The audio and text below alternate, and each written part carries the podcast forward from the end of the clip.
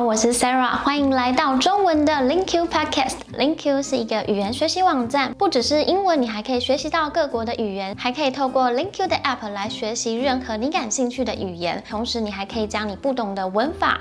单字都记录下来，App 上面呢也会追踪你的学习进度，学习了多少个单字，阅读了多少文章，收听了多少的内容。无论你是在运动时啊、通勤时啊，都可以轻松有效的学习语言。如果你有在收听 Podcast 的话呢，你可以透过 Apple、Google Podcast、Spotify，还有 SoundCloud，还有在 YouTube 上找到 LinkU 的 Podcast，可以透过轻松有趣、实用的主题来帮助你学习各国的语言。如果你正在学习中文的话，记得要收听我们的 Podcast 内容，会定期更。新实用有趣的主题，如果你喜欢这样子的内容，也可以留下你的评论、按赞还有分享哦。Hello，大家，我是 Sarah，目前住在加拿大的温哥华。我自己有经营一个频道，主要是分享旅游跟这边的生活。那今天呢，我邀请了我的先生 Freddie 来跟我们分享我们第一次住在国外遇到的一些有趣的事情。嗨，大家好，我是 Freddie，目前是的身份是软体工程师。二零一七年。五月来的，嗯，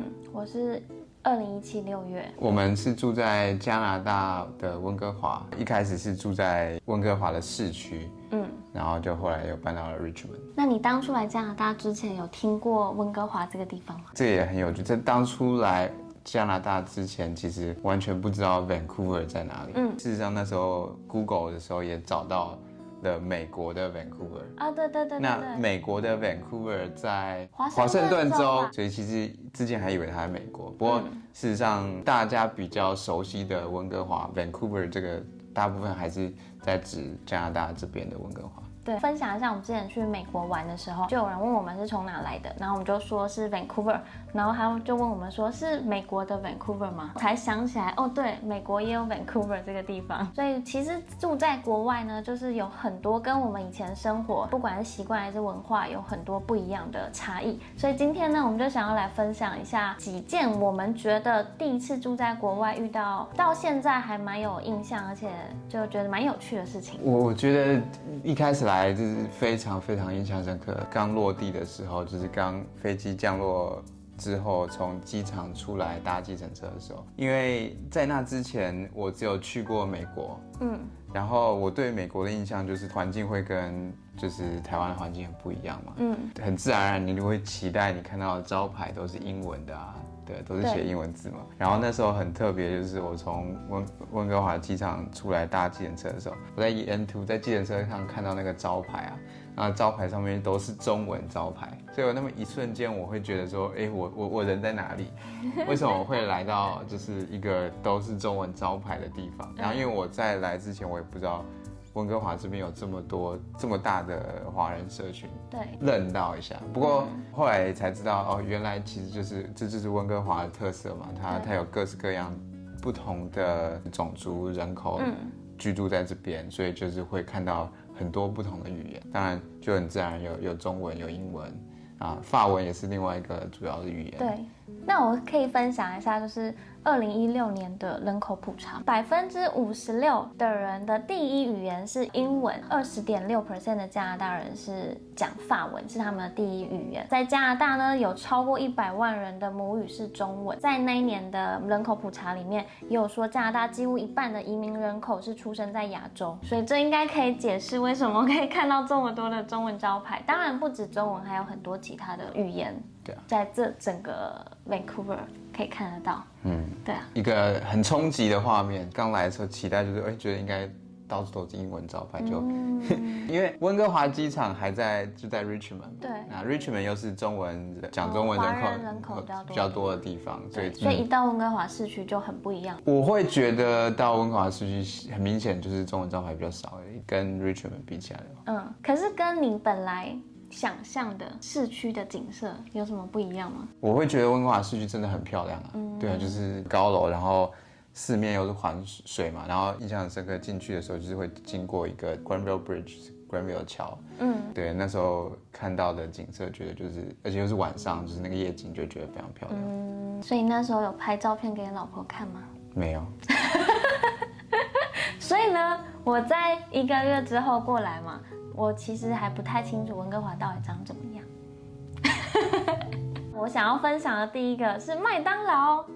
我们其实，在台湾还蛮喜欢吃麦当劳的。就第一次走进温哥华的麦当劳时候，才发现，哎，我想要点的劲辣鸡腿堡，嗯，没有劲辣鸡腿堡。然后呢，因为在台湾也很喜欢喝玉米浓汤，这边也没有玉米浓汤，还好还有那个麦香鱼。我本身很喜欢吃麦香鱼，有发现这边麦当劳的那个招牌非常的可爱，它中间那个 M 的中间有那个枫叶，这个是很不一样的地方。台湾的麦当劳的玉米浓汤应该是很很热门的，很经典的就是你会觉得在各个国家的麦当劳应该都有玉米浓汤。然后我们也很喜欢点苹果派，那还好这边的麦当劳有苹果派，不过做法可能不太一样。我觉得另外一个。比较有趣的事情，应该就是拥抱跟握手。所以你在台湾不会拥抱跟握手吗？很少吧，就是即使跟家人都很少握手，跟朋友也很少在握手了嘛。大部分都打直接打招呼。对，就嗨。嗨。对对，就是就是这种肢体接触真的会比较少一点。嗯嗯嗯。对，我的同事他其中一位是加拿大。local，他就很爱打招呼，很爱跟你拥抱。对，大部分遇到第一次见面也都会跟你握手。Nice to meet you 的时候，大家都会握手嘛。嗯。所以其实握手就已经是跟，就已经是对我来讲是一个文化冲击。因为我在之前在在台湾的时候，很少，就算第一次见面的人，其实也很少去直接握手。我觉得可以分，就是正式跟非正式。像是我们就算是跟可能第一次见面的朋友。是不会握手的，可是如果是正式的那种见面，可能会握手。商业的场合可能会握手，可是在这边好像就是不管任何场合，你遇到都都会。都会握个手这样子，嗯，在在台湾就基本上拥抱这种东西，好像是真的很感动，或者对，就是非常非常久没有见面，对，或者是遇到很开心的事情，大家很欢欣鼓舞的时候，才会去做出拥抱这个举动。可是他会直接跟跟你讲说，哦，I'm a hugger，就是我我我是喜欢拥抱的人，我是喜欢拥抱拥抱的人。突然想起来，我们之前坐 ferry 的时候，渡轮，渡轮。中文忘记。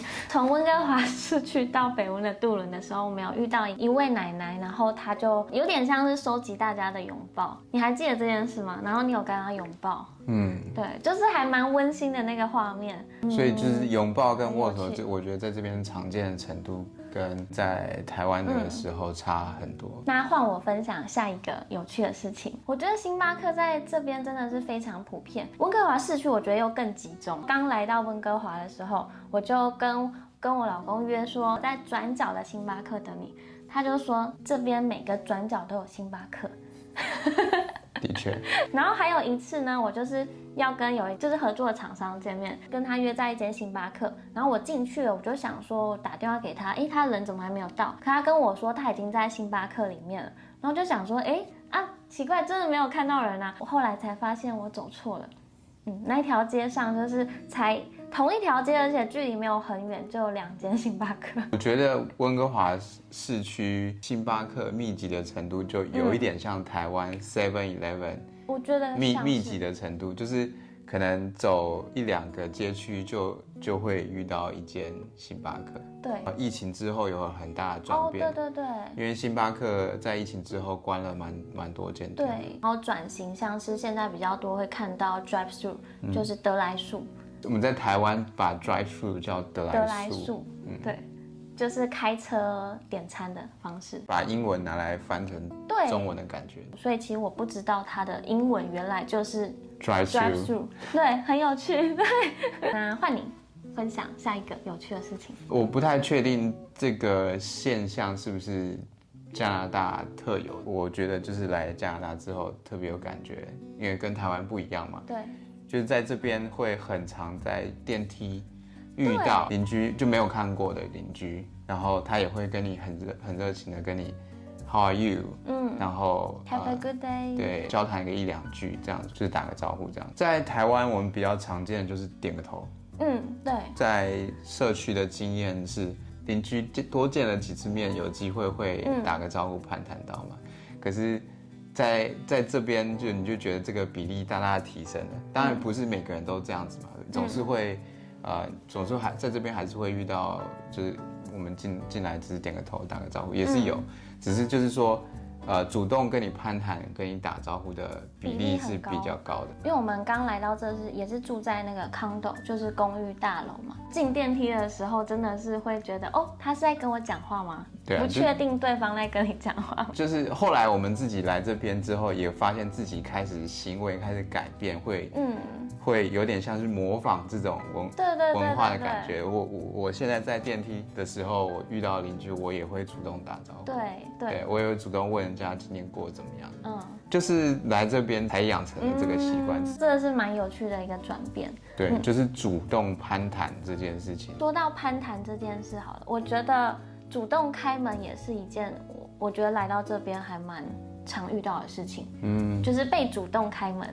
去商场逛街，然后离你还有一点点距离，可是他看到你准备要走他，可能会帮你拉着对，然后他就会帮你把门挡着。对我有一次就记得很印象很深刻，我真的是跑过去的，我就想说，哎、我其实等一下可以自己开门，好像距离有点远，还是很开心，就是大家会主动做这件事情。对，所以我觉得就是 我真的不知道是不是加拿大特有的，可是就是嗯在这边生活之后观到观察到一个文化，然后可能也是因为大家发现彼此都这样做，对对对对所以开始这样做的人的比例就很高。有可能，而且真的是会距离有一点远，你可能还要走十步路，门就帮你开着。我们在台湾会帮人家开门吗？我完全没有，印象有这除件事情。非他今天可能手拿很多东西，呃然后可能有小孩，然后需要帮忙的对，需要帮忙的人，哎，可是我现在其实有点分不太清楚的是，因为我现在回台湾，我已经很习惯做这件事情了。我现在就不太清楚，哎，我们以前在台湾真的有一点忘记会不会做这件事情，因为我现在回去都会，对啊，就是这就是很有趣。我觉得我们来这边之后被这些文化影响了，然后所以其实我们已经分不太出来，它是我们来这边之后学会的，还是对。本来可能就有这个习惯。可是仔细想一想，你会真的发现，在台湾的时候，其实你你这个比例是少的，所以你不会养成这些习惯。没错，对，还蛮有趣的。那换我分享一个，也是吃的，跟吃的有关，就是这边没有早餐店。可是呢，先说一下，可能像 Tim Hortons 或者星巴克也是当地人认为的早餐店。可是对我们来说，我们会觉得，因为台湾有专门卖早餐的早餐店，只有在早上开门的嘛，对，所以会觉得说，哦，这边竟然没有早餐店。因为我们以前在台湾的时候，因为要出门上班，在台湾比较不会在家里做早餐这件事情。那我们会买像是蛋饼啊、萝卜糕啊、铁板面等等之类的三明治啊这些东西，嗯，台湾的早餐店还分为西式早餐店跟中式早餐店嘛。还有中西合并。对，就是 就是在中式早餐店可以吃到萝卜糕、蛋饼、油条，然后在西式早餐店你可以吃到汉堡。就是你有非常非常多选择，对啊，所以这点呢，就是我们来到这边会有一点不习惯的事情。温哥华这边就是因为呃，一样是因为有华华人关系，还是有一些就是这个、这个店是超级无敌少。哎，可是你这样说，我觉得我们也不会因为要吃早餐这件事情，然后就走出去出门去买早餐。我说我们也会慢慢的习惯说，哦，要自己做早餐。对啊，嗯，这边早餐店应该是一个生意吧？我觉得最后可以分享的就是。在台湾，虽然我们也很常用零钱这件事情，就是我们买东西还是很常会用到零钱跟现现金。金可是在，来来这边之后，虽然用零钱的比例大大下降了，可是还是真的很难搞懂，就是它零钱是怎么去换算。因为在台湾就是十进位的呃单位嘛，一块钱、五块钱、十块钱。五十块钱。五十块钱，然后这边的硬币是零点零一块钱，嗯，对，然后对最最最难搞懂的就是有小数点，零一，对，就是有小数点这件事，这就是有有趣的地方。假设今天你去买一个东西是九点九九，他不会找你钱，你这样说起来，我就觉得我那时候去超市，我就想说，为什么他不找我钱？有的有的时候，因为其实那个那个零点零一是那个是很难很难找的，对，所以有的时候不会找，有的时候会，就是就是看看状况。可是对我来讲，一开始最难习惯的就是去换，除了零点零一之外，第二个就是零点二五块钱，对，零点二五，就是他们是用四分之一在算的嘛吗，有零点一啊，可是没有零点五啊。嗯，对，没有零点。对，就是用四分之一在们到现。在还分不清楚，因为我们太常用信用卡，对非常的少用零钱。对，就是因为太少用，所以可能对这些东西，而且而且其实每一个硬币都还有它自己的名字啊，对对对对，那我们就不要讨论这个名字对。可是就是非常的有趣，就是就是这些敬畏，其实你在一开始会不习惯，当然只是要就是要花一点时间了。嗯，可是你你就会很尴尬，就是在假设今天你是拿现金，然后人家找你钱，你甚至都不太知道要怎么样算他找的钱，对不对？嗯所以你就会花一点时间这样。他可能会觉得你是不是数学不好？对啊，我觉得我数学没有不好啊，可是我还是要花一点时间算。没错，可是即使到现在，我们还是很少带现金在身上，因为这边真的刷卡非常的方便。嗯，跟台湾比起来的话，其实现金使用的比例是比较低的。那最后一点想要分享的是，我想要分享的是晒衣服这件事情。